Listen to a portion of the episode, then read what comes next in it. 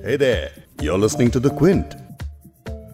कश्मीर से आर्टिकल 370 हटे एक महीने से ऊपर हो चुका है। इस दौरान कश्मीर में क्या हालात हैं इसको लेकर काफ़ी कंफ्यूजन है। सरकार कहती है कि सब कुछ नॉर्मल है। किसी लोकल नेता को हिरासत में नहीं लिया गया है। मीडिया पर कोई पाबंदी नहीं है। और मीडिया का एक बड़ा हिस्सा भी यही कहता है कि कोई पाबंदी नहीं है। लेकिन इंटरनेशनल मीडिया की राय अलग है। अब सुप्रीम कोर्ट ने कश्मीर और आर्टिकल 370 को लेकर कुछ ऐसी बातें कही हैं, जो गंभीर सवाल उठाती हैं। इसी पर आज की बिग स्टोरी पॉडकास्ट है। मैं हूँ फबीहा सैयद। इस पॉडकास्ट में आप सुनेंगे गुलाम नबी आज़ाद को, जिनको सुप्रीम कोर्ट ने कश्मीर में अपने घर जाने की इजाज़त दी है। बोलने की आज़ादी की बात करते हैं हम बिज़नेस की आज़ादी की बात करते हैं हम टेलीविज़न और इंटरनेट के इस्तेमाल की आज़ादी की बात करते हैं ये सब अपनी जगह ठीक लेकिन ये तमाम चीज़ें तब ज़रूरी हैं जब इंसान ज़िंदा रहेगा। और सुनेंगे असदुद्दीन उवैसी को। ये झूठ कह रहे हैं नॉर्मलसी वहाँ पर अगर नॉर्मलसी होती तो एक एक्स चीफ मिनिस्टर को क्यों परमिशन लेना पड़ता सुप्रीम कोर्ट के पास जा, जाना क्यों पड़ता? आगे बढ़ने से पहले आपको बता दें कि बिग स्टोरी हिंदी आपको इन हिंदी की वेबसाइट पर तो सुन ही सकते हैं, लेकिन उसके अलावा गूगल और एप्पल पॉडकास्ट स्पॉटिफाई और जियो सावन पर सब्सक्राइब कर सकते हैं। गुलाम नबी आज़ाद को घर जाने की इजाज़त देने से लेकर फारूक अब्दुल्ला की नजरबंदी तक आज जम्मू कश्मीर से जुड़े कई मुद्दों पर सुनवाई हुई। सुनवाई के दौरान chief justice of India Ranjan Gogoi ने कहा कि अगर जम्मू कश्मीर में लोगों को हाई कोर्ट से संपर्क करना मुश्किल हो रहा है तो वो खुद श्रीनगर जाकर सच्चाई का पता करेंगे। ये बात कोर्ट में तब हुई जब कश्मीर टाइम्स की एग्जेक्टिव एडिटर अनुराधा भसीन की वकील वृंदा ग्रोवर भसीन की पेटिशन पर आर्ग्यू कर रही थी। पेटिशन ये थी कि कश्मीर में जो पाबंदियाँ लगी हैं, वो आर्टिकल 14 और 19 के तहत पत्रकारों की संवैधानिक अधिकारों पर, यानी कि कॉन्स्टिट्यूशनल राइट्स पर प्रतिबंध लगा रहे हैं। वृंदा ग्रोवर ने कहा कि इंटरनेट और पब्लिक ट्रांसपोर्ट के काम ना करने से लोग हाई कोर्ट से संपर्क नहीं कर पा रहे हैं। इसके साथ ही सुप्रीम कोर्ट ने सीपीआई-एम के नेता मोहम्मद यूसुफ तीरगामी से, जो बाकी लीडर्स की तरह नज़र बंद थे, उनसे ये कहा कि वो चाहें तो कश्मीर में अपने घर वापस जा सकते हैं। लेकिन तीरगामी, जो एपेक्स कोर्ट के ऑर्डर पर 9 सितंबर को दिल्ली के एम्स में शिफ्ट किए गए थे, उनका कहना ये है कि अगर वो वापस कश्मीर चले जाएँगे तो उन्हें दोबारा डिटेन कर लिया जाएगा। दूसरी बड़ी सुनवाई जो कश्मीर मुद्दे पर आज हुई, वो ये कि जम्मू कश्मीर से राज्यसभा सांसद गुलाम नबी आज़ाद को कश्मीर में अपने घर जाने की इजाज़त मिल गई है।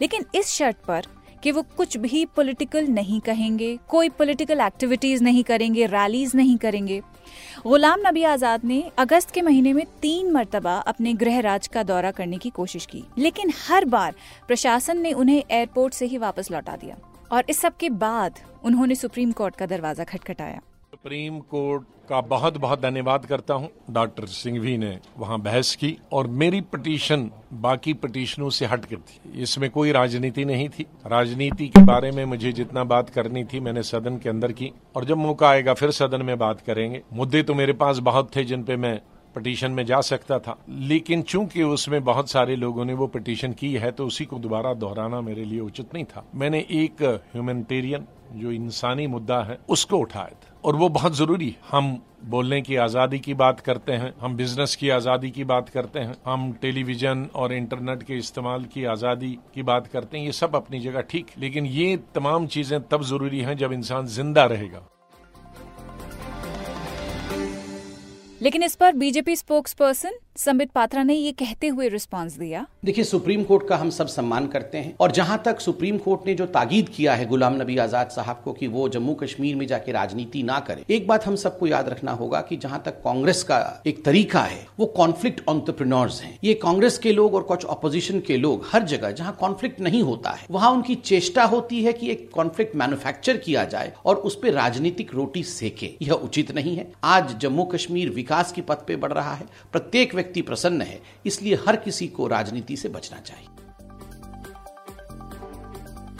आज सुनवाई के दौरान सुप्रीम कोर्ट को केंद्र सरकार ने बताया कि इन 45 दिनों में कश्मीर में एक भी गोली नहीं चलाई गई। और ये कि लोगों को मेडिकल सुविधाएँ दी जा रही हैं और हालात पहले से बेहतर हैं, यानी नॉर्मलसी की तरफ़ चीज़ें बढ़ रही हैं। लेकिन एआईएमआईएम के प्रेसिडेंट असदुद्दीन ओवैसी ने कहा कि गुलाम नबी आज़ाद को अपने घर जाने के लिए, कश्मीर जाने के लिए सुप्रीम कोर्ट से अनुमति लेनी पड़ रही है। यही इस बात का सबसे बड़ा सबूत है कि कश्मीर में कुछ भी नॉर्मल नहीं है। ये, ये मोदी सरकार ने जो मेस कर दिया है कश्मीर में ये इसका ग्लेयरिंग एग्ज़ाम्पल है कि एक्स चीफ मिनिस्टर अपने स्टेट में जाने के लिए उसको सुप्रीम कोर्ट से जाके भीख मांगना पड़ रहा है। और सुप्रीम कोर्ट उनसे कह रहा है कि जाइए मगर पॉलिटिक्स मत करिए। क्यों नहीं करेंगे पॉलिटिक्स वो? क्या गुलाम नबी आज़ाद कोई फिलोसोफर है? गुलाम नबी आज़ाद कोई साइंटिस्ट है? वो पॉलिटिशियन है एमपी है।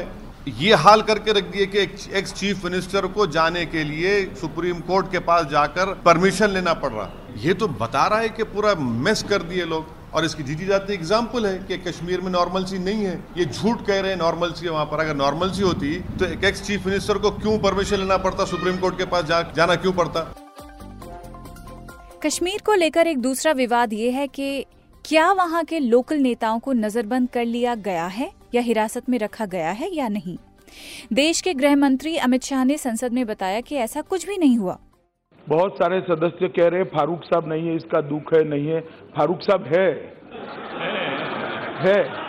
और अपने घर में है, स्वतंत्र है। वो यहाँ आना नहीं चाहते तो मैं ज़बरदस्ती नहीं ला सकता ना हिरासत में है ना नजरबंद है ना कुछ है फारूक साहब अपने घर में है और अच्छे से फारूक अब्दुल्ला ने सरकार के इस दावे को झूठा करार दिया और कहा I forced myself out to talk to you, to tell you that the Home Ministry is lying in the Parliament, that I am not house arrested, that I am sitting in the house inside of my own will. You think I will stay inside my house of my own will? While my state is being burnt, while my people are being executed in the jails, punished in their homes. This is not India that I believe in. My India is a democratic India, secular India for all. Whatever your religion, whatever your region, we believe in peaceful resolution of things. If they want to murder us, we are ready. My chest is ready. Fire here, not into my back, for I stood for this nation. My son is in jail, and I do not know how many more poor people will be in jail. कुछ दिन पहले MDMK के Y को भी supreme court पहुँच गए कि फारूक अब्दुल्ला को चेन्नई में उनके कार्यक्रम में नहीं आने दिया जा रहा है अब सुप्रीम कोर्ट ने सरकार से पूछा है कि वो बताए कि फारूक अब्दुल्ला नजरबंद हैं कि नहीं कोर्ट ने केंद्र से एक हफ़्ते में जवाब मांगा है और इस बात पर सॉलिसिटर जनरल ने कहा कि हम सरकार से निर्देश लेंगे। केंद्र सरकार कोर्ट को जो बताएगी, वो बताएगी। लेकिन वो पिछले सवा महीने से लगातार ये कह रही है कि कश्मीर में सब कुछ ठीक है। मेन स्ट्रीम मीडिया भी यही कहता आया है, लेकिन इंटरनेशनल मीडिया ने कश्मीर की दूसरी ही तस्वीर दिखाई। कहा कि वहाँ प्रदर्शन हुए, हिंसा हुई। कश्मीर में क्या हालात हैं? ये जानने के लिए आप क्विंट हिंदी की कश्मीर ग्राउंड रिपोर्ट सीरीज़ भी देख सकते हैं और पढ़ भी सकते हैं।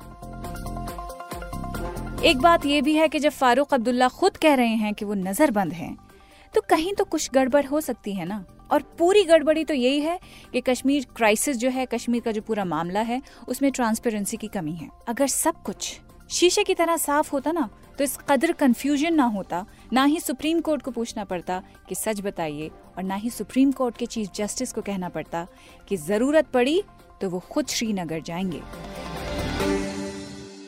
आज की बिग स्टोरी हिंदी में बस इतना ही। कल आपसे दोबारा मुलाकात होगी एक बड़ी खबर के साथ। लेकिन लेकिन लेकिन, आपको बता दें कि दिन की जो बड़ी खबर होती है, वो हम इस पॉडकास्ट में आपके लिए लेकर आते हैं। आप ये प्लेलिस्ट सब्सक्राइब कर सकते हैं फॉलो कर सकते हैं गूगल और एप्पल पॉडकास्ट पर स्पॉटिफाई और जियो सावन पर। कल आपसे दोबारा मिलते हैं।